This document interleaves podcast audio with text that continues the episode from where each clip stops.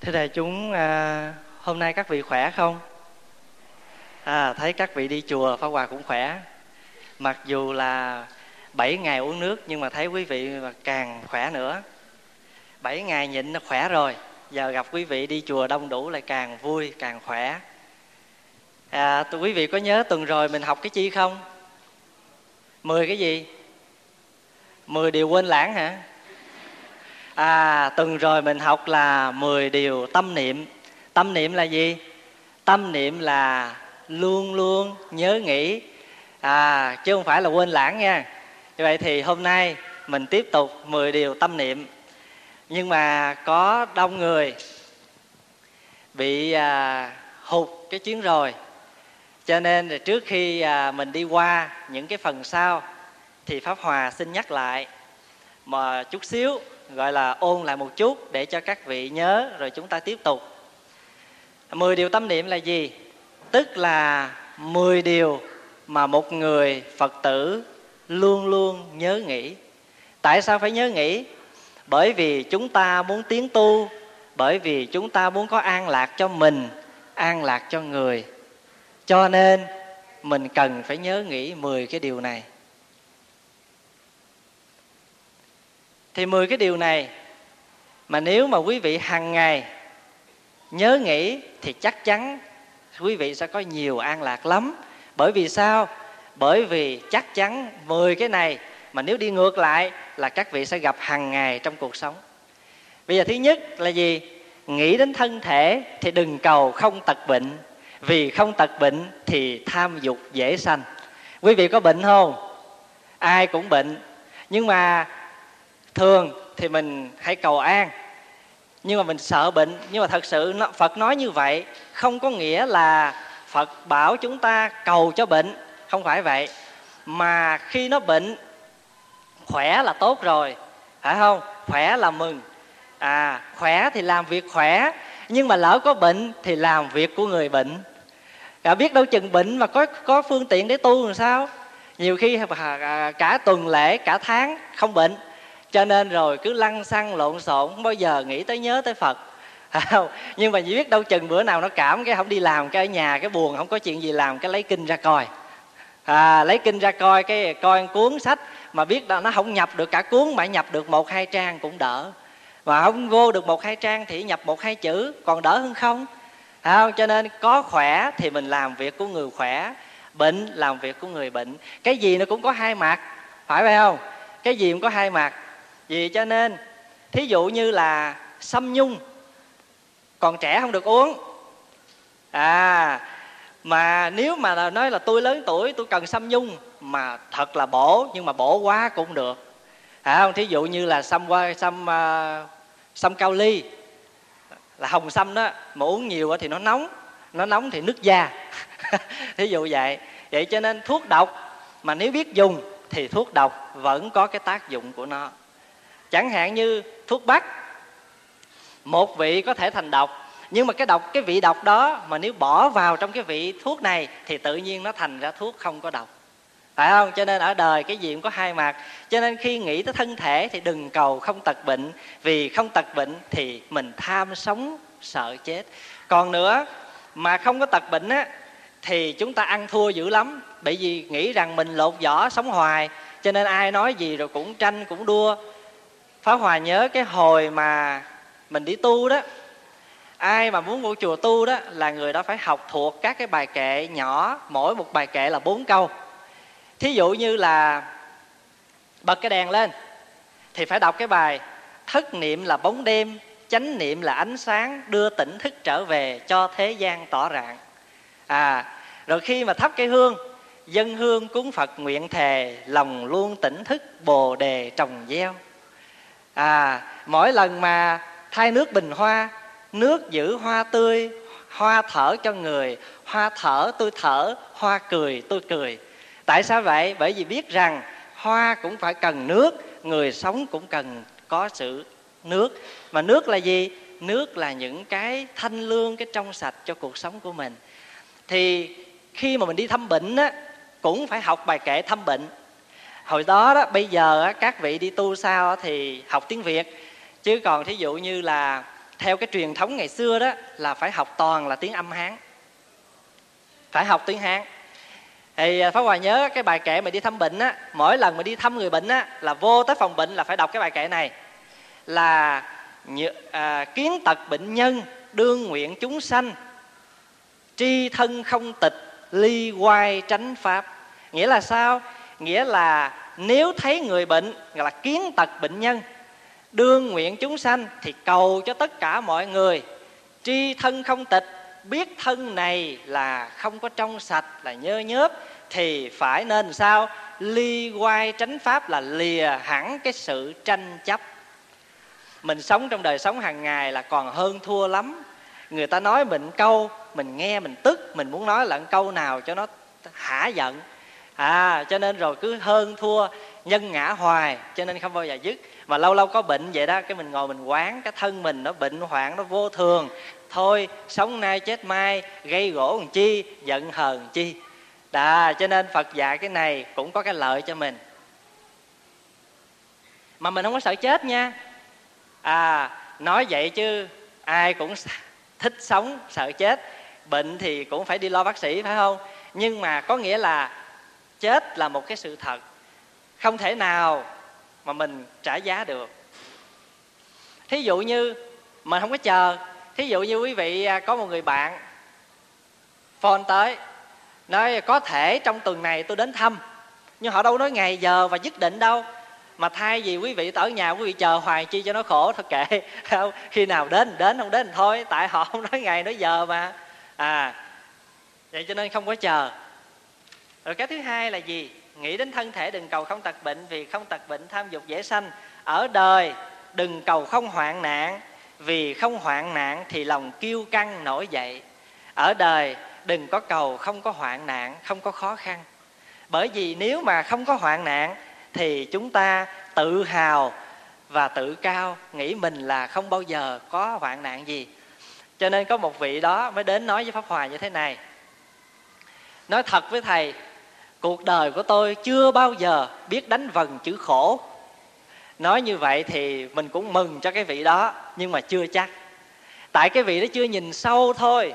Chứ nhìn sâu một chút á, là các cái vị đó đã đánh vần chữ khổ lâu rồi. Nếu mà không có biết đánh vần chữ khổ tại sao phải ăn? Tại vì ăn là để trị cái bệnh khổ của đói. Tại sao phải uống? Uống là trị cái khổ của khác tại sao phải mặc mặc là trị cái khổ của lạnh tại sao phải quạt là trị cái khổ của nóng? Mình thì khổ, mình nghĩ rằng bị thất tình nè, thất nghiệp nè, bị giật hụi nè thì mới gọi là khổ. Nhưng mà thật sự mấy cái khổ đó chưa. Phật nói nhiều khổ lắm. Cõi đời này cái gì cũng khổ. Nào hay vui vẫn là nhân chắc sầu mà. Phải không?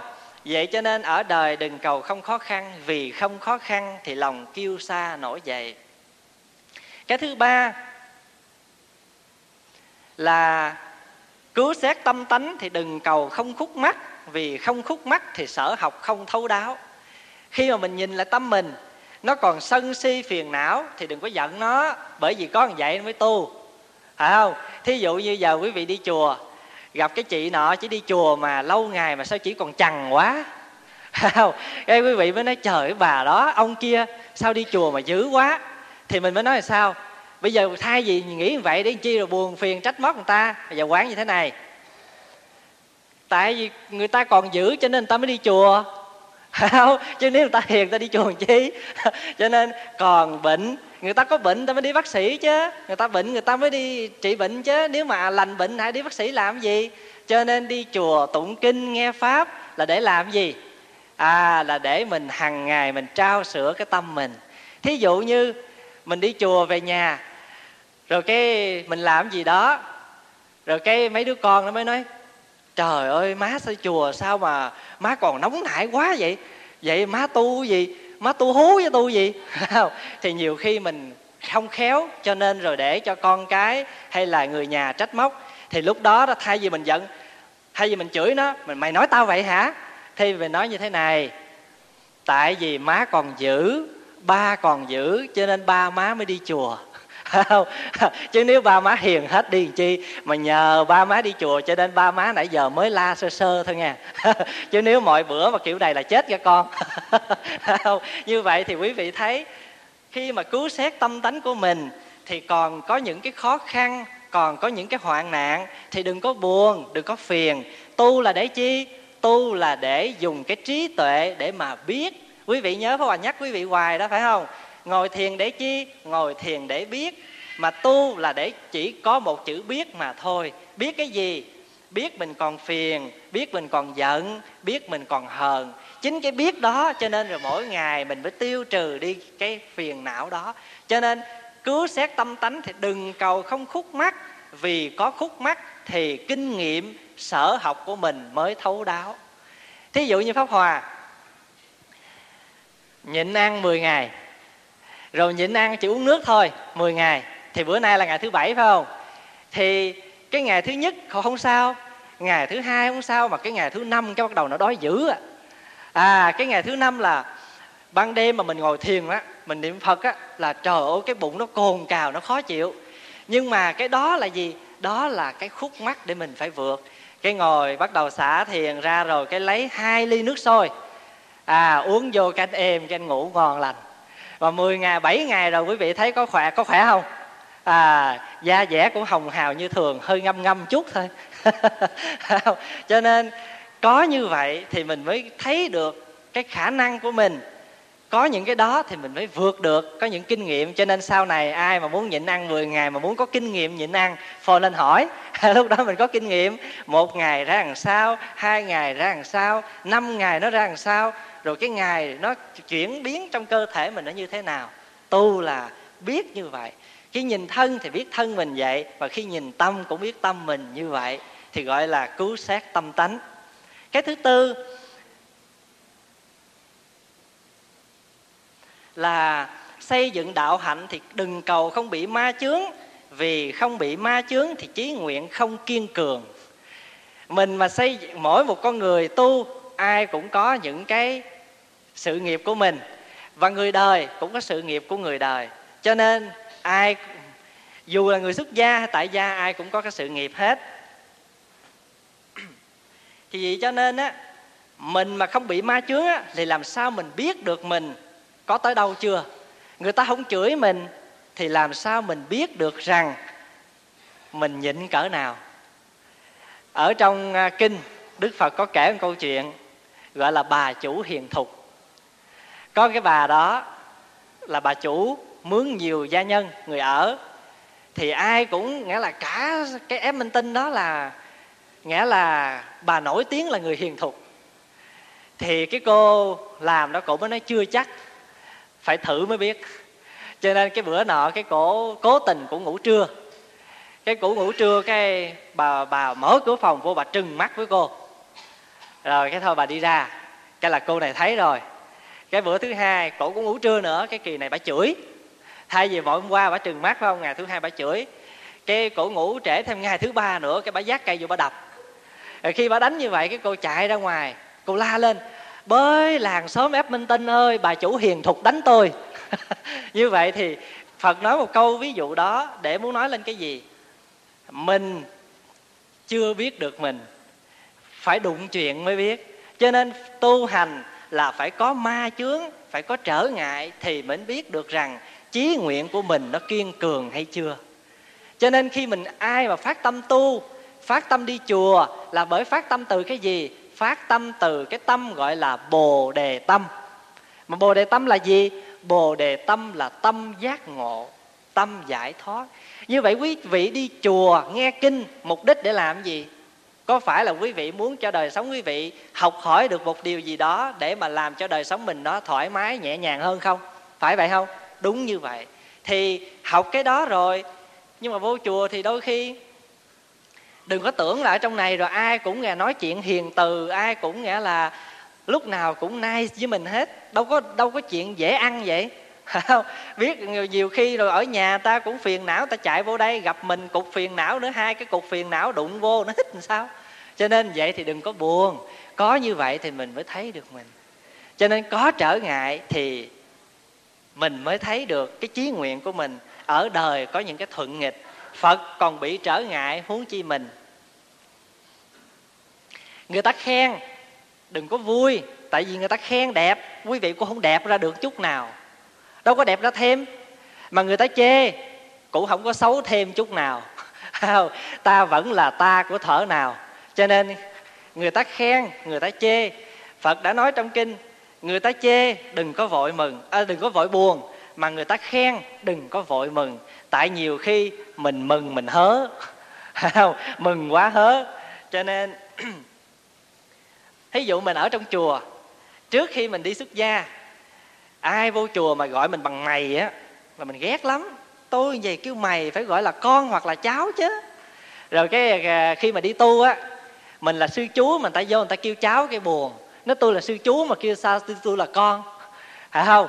Rồi cái bữa nào lên chức đại đức hay lên chức thầy cái người ta kêu sư chú cái buồn. Nó nói tôi đại đức mà tại sao kêu tôi chú? Phải không? Vì vậy cho nên rồi cái gì mà nó không như ý mình thì mình lại buồn. À có nhiều khi á người ta khen á là chết á. À người ta khen nhiều cũng chết á. Cho nên rồi à, quý vị biết không? Thầy trụ trì á dạy pháp hòa một câu rất là hay.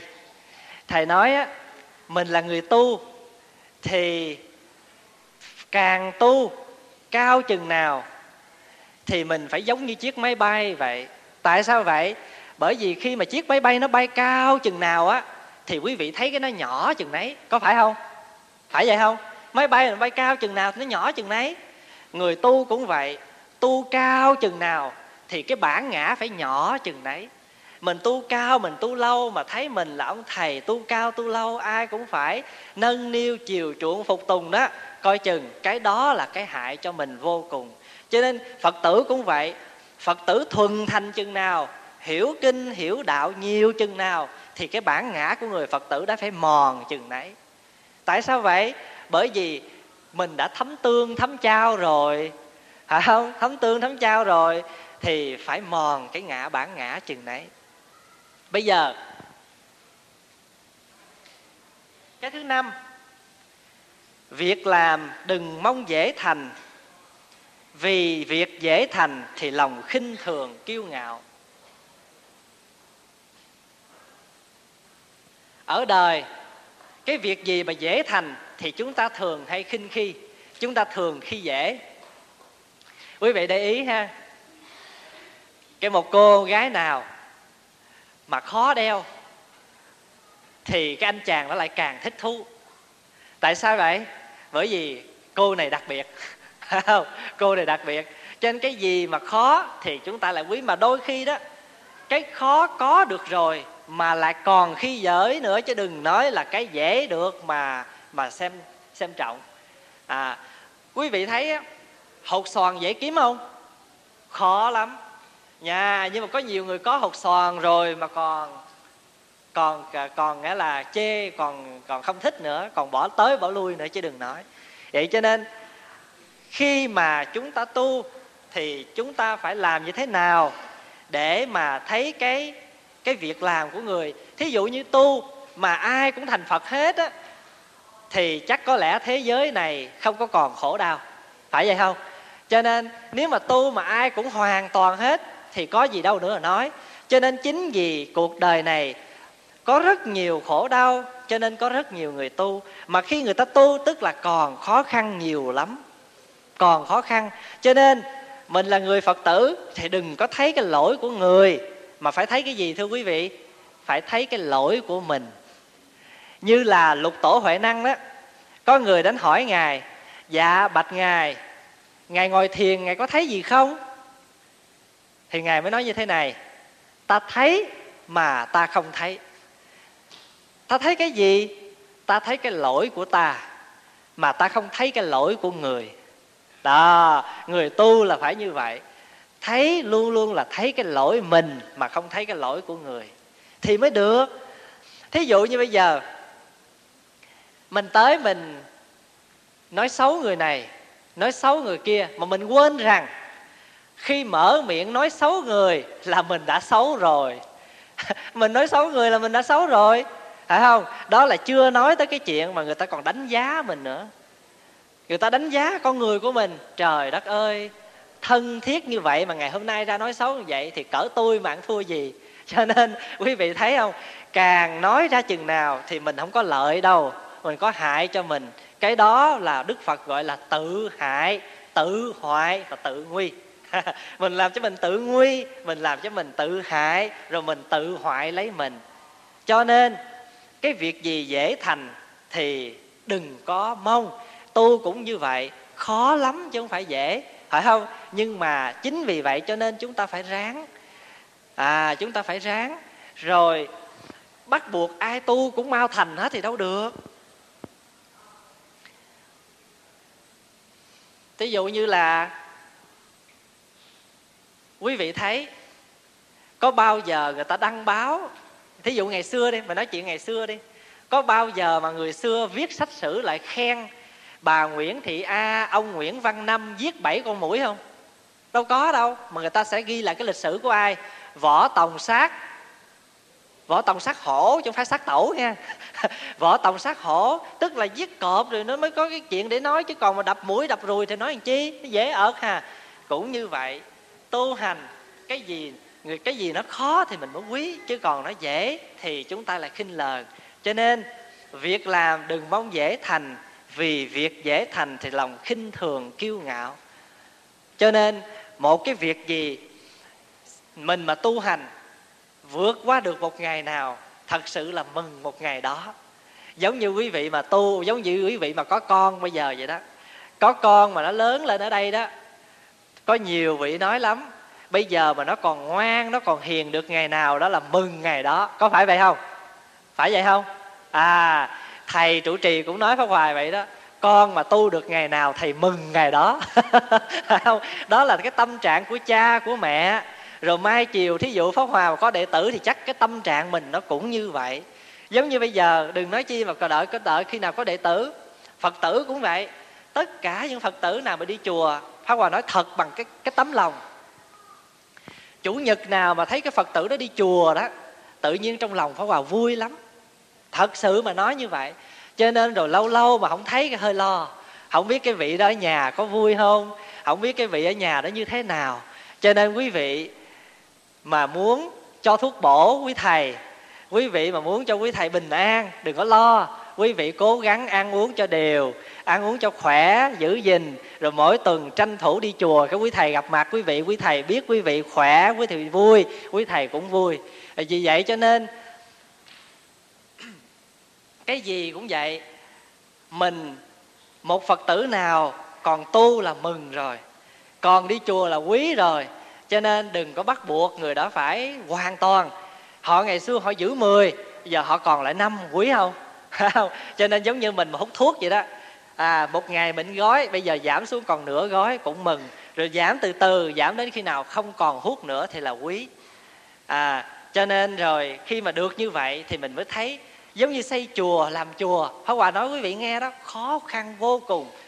Đang làm một cái hết tiền. Chạy đâu đây? Rồi phải chạy đôn chạy đáo. Hỏi đầu này hỏi đầu kia. Mà xây dựng được thì là một cái điều quý. Và rồi bây giờ khi xây dựng được thì phải làm gì? Phải làm gì? Phải giữ gìn phải duy trì. À, cho nên mình đã thành người phật tử thì phải cố gắng duy trì cái tinh thần của phật tử là cái tinh thần gì? Cái tinh thần tiến tu không có dừng nghỉ. Thì chính có tiến tu đó, cho nên mình mới thành tựu được những cái đạo nghiệp khó lường. Phải không? Đó là điều thứ năm. Điều thứ sáu là giao tiếp, đừng cầu lợi mình, vì lợi mình thì mất đạo nghĩa. Không? giao tiếp, đừng có cầu cái gì cũng lợi cho mình, vì lợi cho mình thì mất đạo nghĩa. Mà phải sao? Phải lấy lợi của mình, lợi lấy lợi của người, làm cái lợi của mình. Có nhiều khi á, pháp hòa nói ví dụ một cái lợi đây. Thí dụ như bây giờ quý vị ở một căn nhà đó lâu nay, lâu năm rồi, quý vị dọn dẹp tương tất, quý vị trồng hoa, trồng cây. Một ngày nào đó, quý vị không ở nữa. Quý vị nghĩ rằng một tháng nữa quý vị dọn thì khi quý vị nghĩ như vậy, rồi quý vị kệ nó, cho con mình nó phá nhà, làm gì làm? Phải không? Cây cối không cần chăm sóc, vườn tược không cần lo. Tại vì mình đâu có ở nó đâu. Tháng tháng nữa mình dọn rồi, kệ. Ai tới sau, mặc. Cái đó không đúng với cái tinh thần của phật tử. Bởi vì sao? Bởi vì mình làm ở đây không phải là làm cho mình, không phải vì người, mà vì cái gì? Có đôi khi vì cái cây nữa không lẽ cái cây đó nó cần nước bằng tháng trời quý vị nghĩ rằng không ở nữa, quý vị bỏ phế cho nó chết queo sao? Phải không? Trồng cây thì cây nó cần nước, cho nên cần phải tưới nó. Đến khi nào ngày nào mình đi thì thôi. À cho nên á, người tu cũng vậy. Cái chùa cũng phải của mình, của ba tánh. Còn ở ngày nào là hết lòng phụng sự cho cái ngôi tam bảo đó chừng nấy. Đến khi nào mình hết duyên, ngày cuối cùng mình ra đi một giây, một phút mình còn, cũng chăm sóc cho đến nơi đến chốn. Rồi khi nào quẩy gói đi thì thôi, không lo nữa. Vậy thôi. Cũng như vậy, pháp hòa nói hoài với tất cả những quý phật tử. Tất cả những gì pháp hòa đã học, đã hiểu và sẵn sàng đem hết tất cả cái đó, hướng dẫn, bày vẽ lại cho cái vị đó. Ngày nào vị đó còn tới đây. Và một ngày nào còn tới là ngày đó làm hết mình, chia sẻ hết lòng. Mà không tới nữa thì làm sao? Hết thôi hết nợ duyên, hết nợ. Cho nên cũng như vậy, con cái còn ở với mình, cứ lo đi. Chồng, vợ còn ở với mình, cứ lo. Mà ngày nào ra đi thì mình hết lo, không còn gì nữa để lo lắng. Cũng như vậy, cái việc gì cũng vậy. Đừng có thấy có lợi cho mình mình mới làm. Có lợi cho mình mình mới làm. Thí dụ như bây giờ mình biết rằng cái người kia không thương mình nữa bây giờ người khác họ thương. Rồi cái người này cũng thương người khác nữa. Thì thôi, cũng được.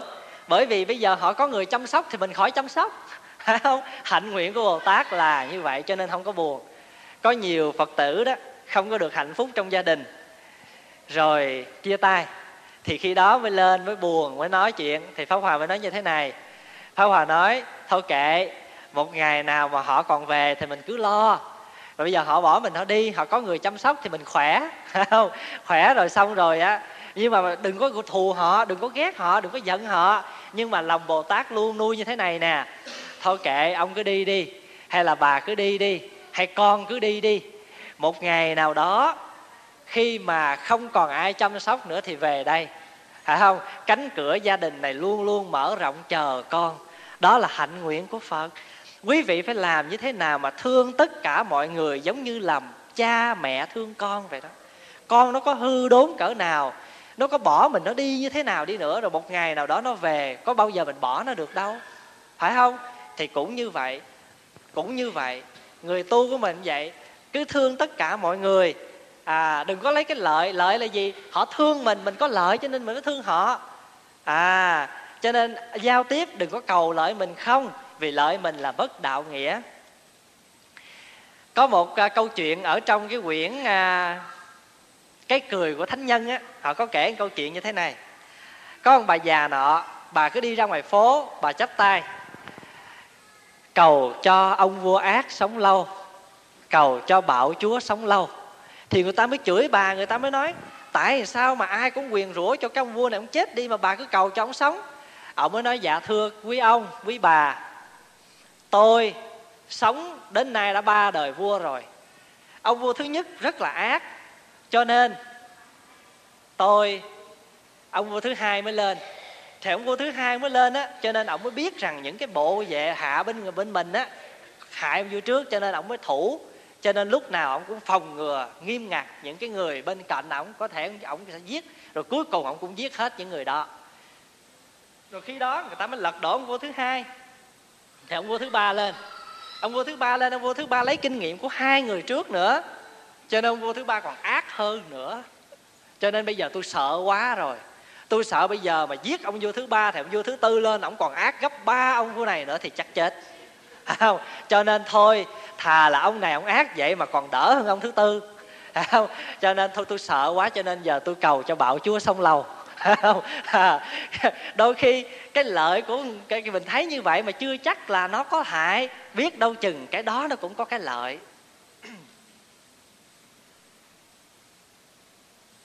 Ngài cứ lợi cho mình thì tự nhiên, cứ lợi cho người thì tự nhiên mình có an vui. Và thật như vậy đó, thí dụ như mình nhịn ăn mà người khác no, tự nhiên mình thấy nó cũng vui. Quý vị biết không? Ở trên đời này, mất tiền, mất của có thể kiếm được. Nhưng mà mất đạo nghĩa kiếm không được. Mất cái tình bạn tìm không ra. Quân không? Chắc ai coi hồ quảng này chắc biết hết ha. Thì mạnh lệ quân á, là một cái người rất nổi tiếng là giàu có mà giàu lòng từ ái chăm sóc cho mọi người. Thì ông trong gia đình ông là không thiếu cái gì hết. Thì một hôm ông mới nói với cái người làm á là đi ra ngoài. Mua thật là nhiều những cái gì mà quý giá mà trên đời này không có về cho ông. Thì người gia nhân mới đi một ngày trời, đi về. Thì quý vị biết người gia nhân để đi đâu không? Người gia nhân đó, nợ của các vị. Bây giờ các vị đem hết giấy nợ ra đây, các vị đốt cho tôi. Cái thì người ta mừng quá ta đốt hết giấy nợ. Thì khi đi về thì ông mạnh lê quân hỏi, bữa nay mua được cái gì? Thì cái người đó mới nói rằng dạ bẩm quan, không mua được gì hết mà mua được rất nhiều, mà mua cái này quan không có thấy được. Thì ông cũng giàu lòng từ ái mà, cho nên thôi ông cũng bỏ qua. Nói thì nói cho ông cũng không cần, tại vì ông cũng không thiếu gì rồi. Thì sau này, ông bị thất chức, bị vua, nghĩa là cắt chức, nghèo. Ông mới trở về cái làng đó thì được rất nhiều người ở trong đó nhớ cái ơn của ông, nhớ cái đạo nghĩa của ông. Ngày xưa đã tha nợ cho họ, cho nên họ ủng hộ lại cho ông, giúp đỡ lại cho ông, có cuộc sống là bình thường đó, quý vị thấy một câu chuyện đó để muốn nhắc nhở rằng tiền của mất rồi kiếm được, phải không? Nhưng mà ở trên đời này có những cái thứ tình nghĩa, bạn bè, vợ con, anh em, cha mẹ mất rồi khó kiếm. Cho nên, quý vị thấy nè, lỡ mình có mất cái cà rá, mất cái đôi bông, thôi đừng có nghi ngờ người này đừng có hạch hỏi người kia. Bởi vì sao vậy? Bởi vì hạch hỏi mà nghi ngờ là thế nào cũng có chuyện. Mà hãy sanh chuyện thì là mất cái tình. Đã mất của rồi mà còn mất tình nữa thì phải mất quá nhiều. Phải vậy không? Cho nên thà là thôi mất của rồi để, tại vì mình sơ ý cho nên mới mất. Thì thôi bây giờ, đừng có để mất nữa. Nói rằng chi, rồi đôi khi nó mất tình, mất nghĩa. Đã mất của, mất tình, mất nghĩa nữa thì phí quá, phải không? Uổng quá, phải không? Vì vậy cho nên quý vị biết tại sao mà phật dặn các đệ tử của phật khi đi chùa đừng có mang trang sức nhiều không? Bởi chính cái chỗ đó đó, đi chùa, nhất là đi tu bát quan trai đó, là phật cấm tuyệt đối là không có được đeo vòng vàng. Tại sao vậy? Vô chùa ngủ ngủ chung mà. Rồi cái nửa đêm, nửa hôm ngứa ngái chị lột, chị dục ở đâu đó rồi sáng rồi nó văng vô góc nào đó, rồi chị tìm không ra, cái chị mới nghi. Chị mới nói, hồi tối bà năm, bà bảy, ông a, ông b gì nằm gần tôi đây, không biết ông có thọp không? Cho nên rồi rốt cuộc cái ngày tu đó mình không yên. Ngày mình không yên, mình tu mà để thanh tịnh rồi rốt cuộc mình nghi người này, ngờ người kia. Đ- đ- thôi bây giờ đừng có nói tới cái chuyện nghi ngờ. Nó đừng có nói chuyện nghi ngờ. Nội cái chuyện mà mình mất của mình tiếc thôi là đã là một cái bất an trong lòng rồi. Có phải vậy không? Cho nên, đi chùa càng đơn giản chừng nào là càng quý chừng nấy. bởi vì, bởi vậy cho nên phật trong chùa quý vị thấy mới chế ra cái áo tràng là để làm chi vậy? Để không có còn phân biệt giai cấp. Người giàu kẻ nghèo, anh mặc đồ sang, tôi mặc đồ rách mà vô đây chúng ta cũng cái áo tràng lam ngồi xuống đất tụng kinh như ai. Phải vậy không? Đó là cái tinh thần bình đẳng của đạo phật. À cái tinh thần vô ngã của đạo phật. Vậy cho nên đó là tại sao mà phật mới dặn và chúng ta đi chùa. Thì ở hàng xóm cũng vậy, trong gia đình cũng vậy, mất cái gì đừng có nghi. Mà hãy nghi mà tớ xin lỗi cái người, ai cũng có cái tự ái, ai cũng có cái tự trọng. Tự nhiên lại hỏi chị chị chị có thấy cái cà rá của tôi để đây không? Hay là anh anh anh có thấy cái đồng hồ tôi mới lột để đây không? Nhiều khi mình hỏi bằng cái tâm vô tư là giống như là hỏi có thấy không thôi. Nhưng mà biết đâu chừng cái người kia họ buồn mình sao? Phải vậy không? Con người ai cũng có những cái tự ái, ai cũng có những cái tự trọng mà hỏi mình thẳng thừng thẳng thừng như vậy thì người ta buồn. Cho nên rồi không hỏi thì lại sanh nghi ngờ, không hỏi là sanh buồn phiền, mà hỏi thì mất tình, mất nghĩa. Không cho nên khó khăn vô cùng. Thôi thì thay vì để tránh cái tiếc của mất, để tránh cái mất cái tình thì thôi đừng đeo gì tốt nhất. Trống trơn, vậy là khỏe. À rồi. Đó là cái thứ thứ sáu bây giờ cái thứ bảy. Với người thì đừng mong tất cả đều thuận theo ý mình, vì thuận theo ý mình thì lòng sinh kiêu ngạo. Phải không? Tại sao vậy? Tại vì mình không có giống ai, mà tại sao bắt người ta phải giống mình? Ngộ vậy? Mình không công bằng. Mình bắt mọi người phải giống mình, mà trong khi đó mình không thích giống ai. Cho nên, mình mà nhất hô mà ba, nhất hô bá ứng á thì mình lại muốn tiền hô hậu ẩn tức là một tiếng kêu thì trăm người lên tiếng, rồi thì lại muốn, mình muốn rằng, hễ mà đi đâu thì cũng trước cũng có người hầu mà sau cũng có kẻ hạ. Bởi vì cho nên á, đã thuận theo ý mình một lần thì chắc chắn mình sẽ muốn thuận theo mình lần thứ hai. Đó. Cho nên á, con cái cũng vậy, ở nhà quý vị nương chiều nó quá đó, thì ra ngoài nó không sống được với ai hết á. Ai cũng ghét nó hết á tại vì sao? Bởi vì nó chưa có được cái sự cứng rắn, dạy dỗ, lúc nào cũng được cưng chiều. Quý vị thấy nè, ở việt nam mình á, những cái gia đình mà nghèo đó, những cái đứa con mà người ta bỏ tới, bỏ lui á, thì tại sao mà những cái đứa nó lại khỏe? Tại sao vậy? Tại vì nó lăn lóc, nó quen với di trùng rồi. Còn những cái đứa mà ốm ở trong lòng, nghĩa là ăn chút là hâm động chút là ốm á, nó ra ngoài cái nó bệnh hoài à tại sao vậy? Bởi vì nó không có quen với di trùng. Rồi quý vị mới thấy nè, một khi mà chúng ta mùa đông đến thì chúng ta lại sợ bệnh cảm, cho nên chúng ta phải chích ngừa. Phải vậy không? Mà khi, một khi mà chích ngừa đó, thì có người là bị sốt. Phải không? Mà chính cái sốt đó mà nó ngăn ngừa lợt được cái gì? Cái bệnh hoạn sau này. Cũng như vậy, trong cuộc sống, có những cái mà chúng ta phải đau một lần à rồi chúng ta sẽ có kinh nghiệm ở những kỳ sau.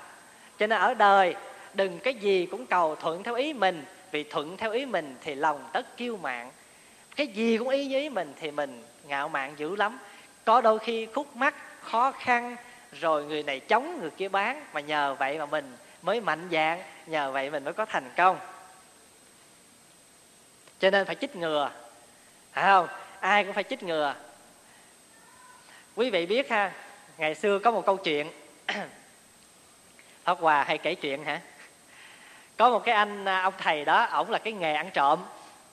Thì ổng muốn dạy con ổng ăn trộm. Thì bữa thằng con nó cứ theo năn nỉ dạy ăn trộm hoài thôi. Ổng nói, thôi được rồi. Tối nay á, con đi theo ta. Ta sẽ có một cái một cái gia đình này dạy cho con ăn trộm. Thì ông ấy dẫn cái thằng con vào tới ở trong vào tới ở trong cái cái cái cái cái, cái nhà đó. Ông mới nói bây giờ á trời khuya người ta mới ngủ thôi. Con chui vào trong cái rương này con nằm đi. Rồi cái thiện lát nữa đó mà cha thấy mà ổn định rồi thấy họ ngủ sai thì cha ra dấu rồi con chạy ra ngoài. Thì thằng con nghe có lý con chạy vào trong rương con nằm. Con nằm xong rồi đó ông mới đứng ở ngoài ông mới cầm bật đèn lên hết à ông mới đánh cái phèn la ông đánh đánh kèn lên. Ông nói ăn trộm ăn trộm mới nằm trong cái nhà này. Rồi ông giọt mất tiêu. Trời đất ơi thằng con nó nghe như vậy nó quảng hồn nó tóc rương ra mà nó tìm mọi đường cách nó chạy. Nó chạy thoát ra được một cái ngã kia nó đón ông già nó giận lắm nó nói ông già hại nó. Cái nó ra nó thột cổ ông già nó sao trả hại con nó ậy cha dạy con ăn trộm đó. Bây giờ kinh nghiệm chạy rồi thấy không? Như vậy thì có đôi khi à, những cái kinh nghiệm mà không mà gì? Chính vì những cái chuyện đó mà nó có kinh nghiệm. Có nhiều khi á có chịu chuyện nó đến mà mình kinh nghiệm nào mà không hay. Mà đụng chuyện thì mình mới biết. Mà khi mà đụng chuyện mình sợ sệt thì quên hết đi thì kinh nghiệm. Quý vị biết à, cô pháp tịnh này cô pháp tịnh mình á thì cô mới kể hồi xưa đó cô cũng da thịt đồ lắm thiện bữa nọ đó, thì cái cô mới kể là cái năm khoảng à, 68 cái thời chiến tranh á, ở nhà cô có cái bộ ly quăng tức là bộ dừa dán á, mà ngày thường cô chui đó không có đọt. Cái bữa nọ, trời đất ơi bom nó giỏi ầm âm ầm âm vậy cái cô quản giết cô chui tọt ở dưới cái giường. Và sau cô chui nó nó tọt lót ở trong đó à? Cái một lát nào mọi việc đồ xong, cái cổ mới nói, ông ơi, ông dở cái giường kia tôi ra. Cái ông mới nói, ủa, hồi nãy ai đưa bà vô đó, hồi nãy tôi tọt vô được ơi sao hồi nãy bà tọt được mà giờ bà ra không được nói nãy tôi sợ quá.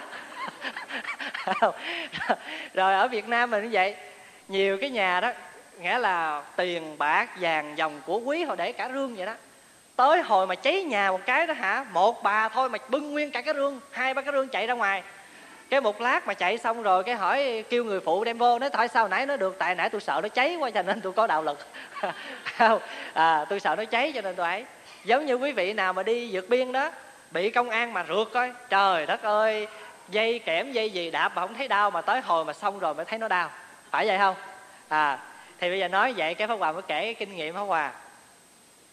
Cái hồi nhỏ đó cái năm đó pháp hòa khoảng à, chín mười tuổi gì đó thì có một thời gian á ở dưới cần thơ đó đò nó ế lắm. Cho nên rồi họ mới nói á, là ở cồn tiên á, ở bãi cát á, nó có cái cồn gọi là cồn tiên. Ai cùi đuôi lỡ lói gọi là trăm bệnh xuống cái cái bãi đó tắm gọi là hết. Cái thì cả làng, cả xóm ở đó lúc đó ai cũng đổ xô đi, nghĩa là đi ra cái bãi đó để tắm. Thì mình cũng không khỏi, pháp hòa cũng không thoát được cái cái lời đồn đó. Cho nên rồi cũng đi với cả xóm vậy nè, bữa đó tổ chức mới đi. Thì lúc đó là công an họ không có cho đi. Họ nói là mê tín gì đó, không cho đi cả xóm mới hẹn nhau á 4 giờ nghe, sắm nhang, đèn đồ sẵn hết cái, mỗi người từng người từng người đi xuống bến đò đã chuẩn bị đi. Cái thì hòa nhớ cái bữa đó chui hết ở dưới ghe rồi. Cái chui xuống cái chờ hoài, chưa có đủ khách, cái tới 7 giờ sáng rồi. Cái phát ở đâu có người là ăn công an một cái, trời đất ơi, ta nói, quý vị biết không?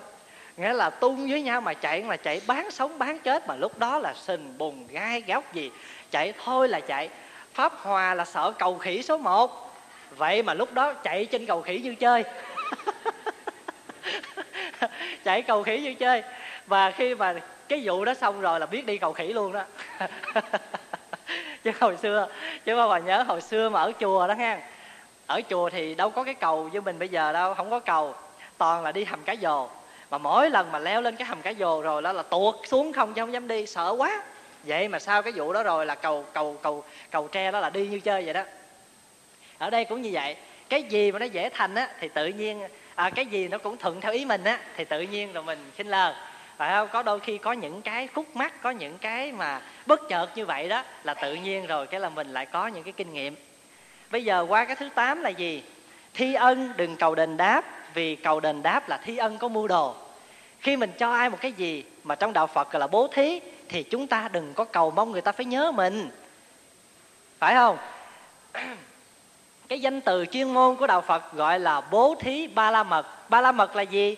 Ba la mật là rốt ráo, là viên mãn. Tiếng anh dịch là perfection. Một cách perfect. Cho cái gì? Giúp cho ai? Một cách rốt ráo, một cách viên mãn. Không cần người ta nhớ mình. Ví dụ như giờ mình cho người ta 5 đồng hay là cho cái gì đó, nhớ tôi nghe bà. Thầy nhớ tôi nghe ông tại tôi nghe bữa nào nhớ nghe thì như vậy thì cái đó gọi là thi ơn mà có mua đồ. Rồi cái vài bữa nào mà hữu sự cái người ta tới, người ta nhờ người ta giúp mà người ta không giúp cái chửi. Nói ngày xưa mình giúp mà họ không giúp lại mình. Cho nên thi ân đừng có cầu đền đáp mà phật dạy trong kinh á, nó có ba điều mà người phật tử không nên đó. Thứ nhất là gì? Là đừng thấy mình là người cho. Thứ hai, đừng thấy của mà cho. Thứ ba, đừng thấy người nhận ba cái đó phật gọi là tam luân không tịch. À ví dụ bây giờ người kia tới giúp xin mình 5 đồng, mình là người cho, đừng thấy mình là người cho ơn. Nay là 5 đồng, tôi cho bà 5 đồng, bà là người nhận. Đừng thấy cái đó, bởi vì thấy cái đó là bữa nào mà mình cầu người ta giúp được á, không được mình lại buồn, mình lại giận. Phải không? Cho nên trong mà cái quyển gọi là luận đại trượng phu đó, có nói như thế này. Bậc bồ tát nghĩ rằng ai mà nghĩ rằng mình đến xin, cái người nào đến xin mình là người mang ơn mình mà thật sự ra không phải.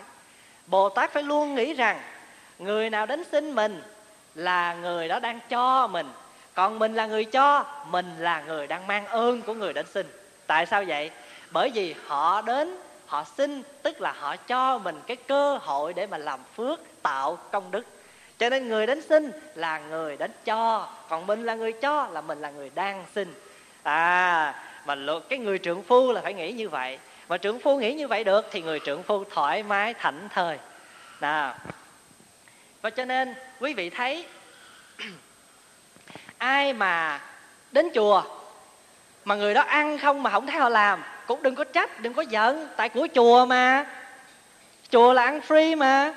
Phải không? Cho nên kệ, người ta không làm gì hết mà người ta chỉ đến ăn cơm thôi cũng được. Bởi vì sao? Bởi người ta ăn và người ta gieo duyên. Trong kinh có kể câu chuyện con anh đó anh sai. Thì trong lúc ảnh sai, cho nên ảnh mới nói thà, phật ơi, con muốn đi tu. Phật nghe vậy, phật cạo đầu chẳng đi tu. Cái khi mà ảnh tỉnh dậy, cái anh bỏ anh đi, thì người ta mới hỏi phật. Thì phật mới nói, vô lượng kiếp anh chàng này chưa bao giờ phát tâm tu mà nhờ say, cho nên phát tâm tu thôi kệ, ta cạo đầu gieo duyên. Cạo đầu gieo duyên. Cho nên giờ phật tử mình nghĩa là gia duyên ràng buộc, cho nên phải đi thọ bát quan trai là vậy đó. Để mà gieo cái duyên, kiếp sau mà lỡ có sinh ra đó, đi xuất gia. Chứ còn như bây giờ đó, lên hối hận lắm, nghe không? Con biết có chồng, có vợ, khổ kiểu này là con đi tu cho rồi.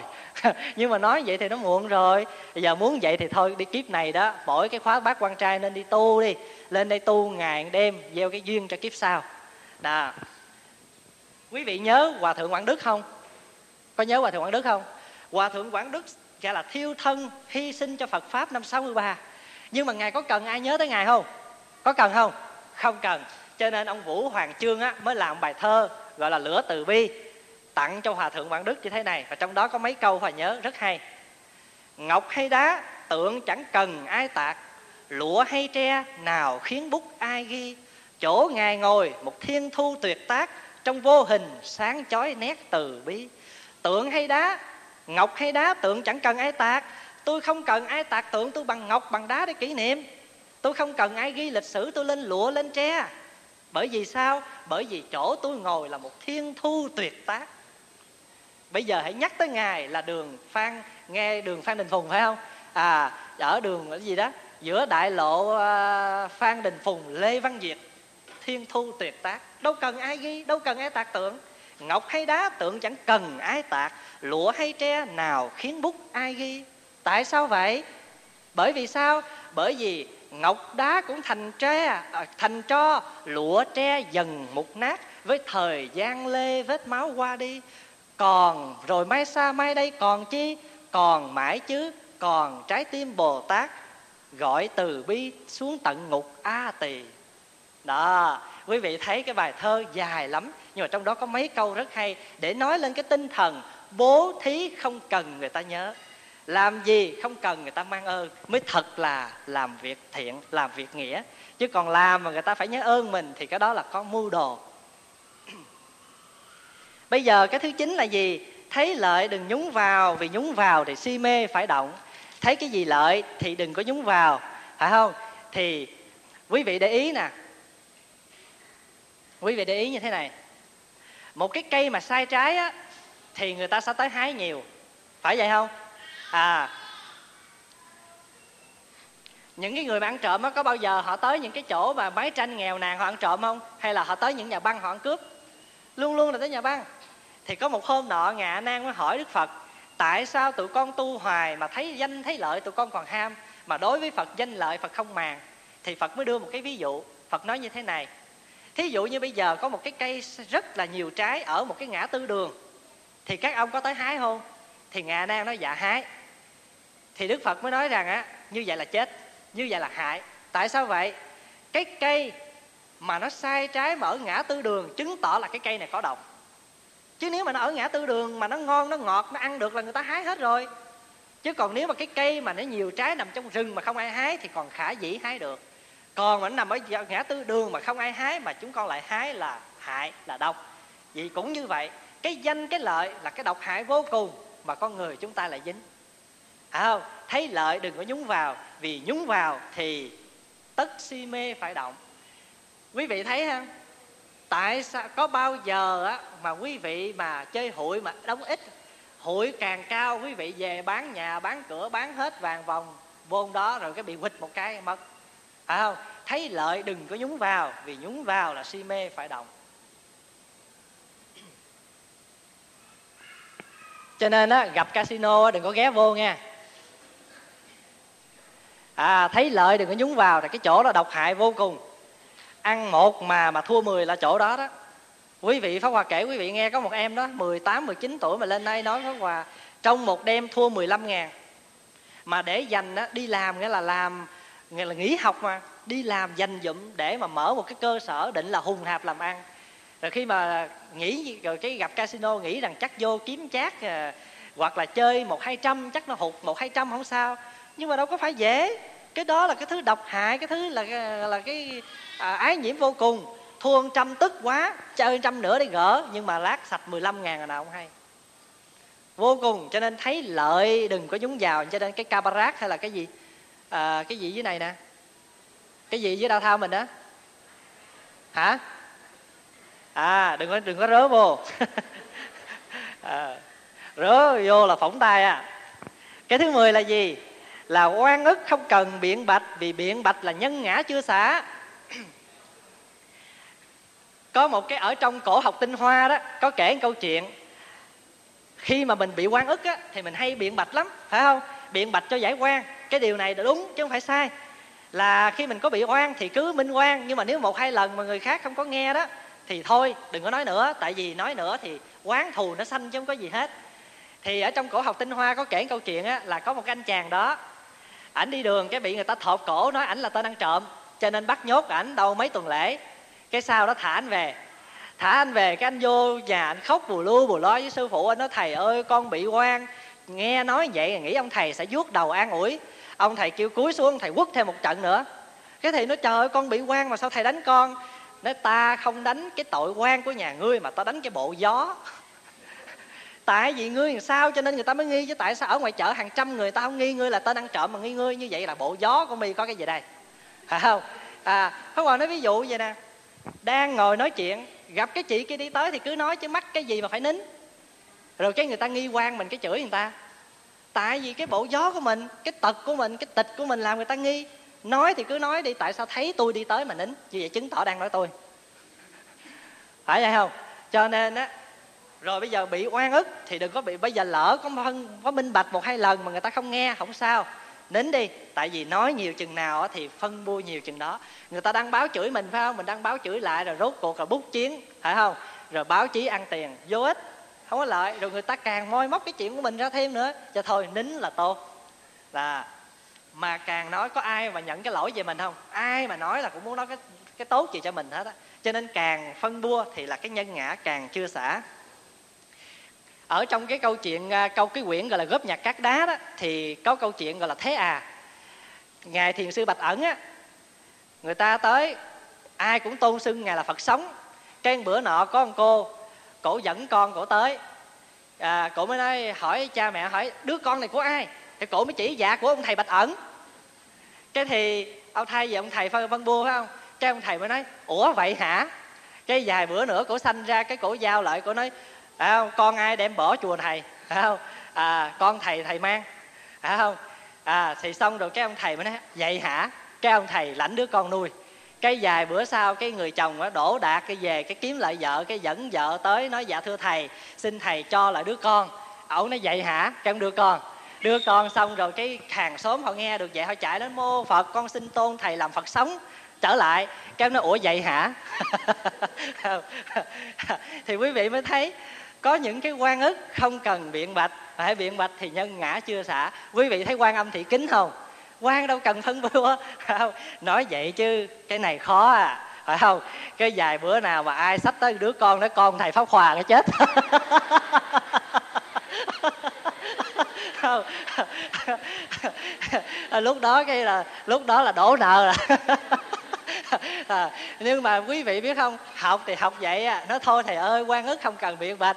Và tới hồi vậy cái nói thôi ông thầy đóng tu bê bối đừng đi chùa nữa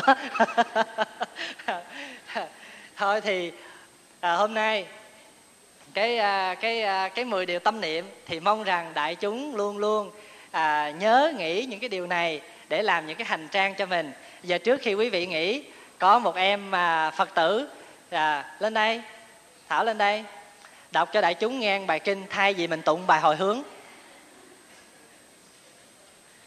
Sư cô mới đi việt nam về đó.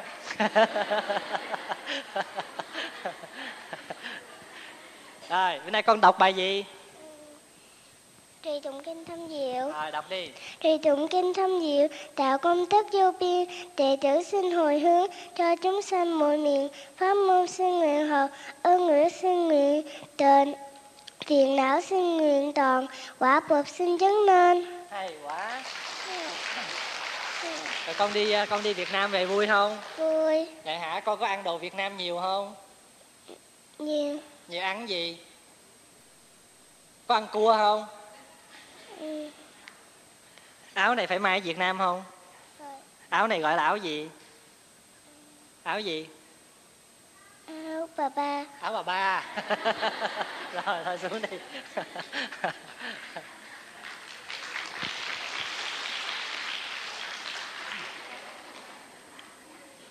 Thôi mời đại chúng duỗi chân chút xíu rồi à, nghỉ à, xin thưa với đại chúng là hôm nay mình học có nhiều cái bài nhiều cái câu nó cũng nói cái vấn đề thuận nghịch phải không? Thì cái bài tuần tới pháp hòa sẽ nói chuyện với tất cả đại chúng với cái bài kể cho tất cả quý vị nghe những câu chuyện chướng ngại của người tu. Thì quý vị nào mà muốn biết những kinh nghiệm những câu chuyện của người tu chướng ngại như thế nào chướng nạn như thế nào thuận nghịch như thế nào xin hẹn quý vị chương trình chủ nhật tuần sau. Giờ dạ, quý vị giữ chân rồi nghỉ ra từng à, xuống chúng linh.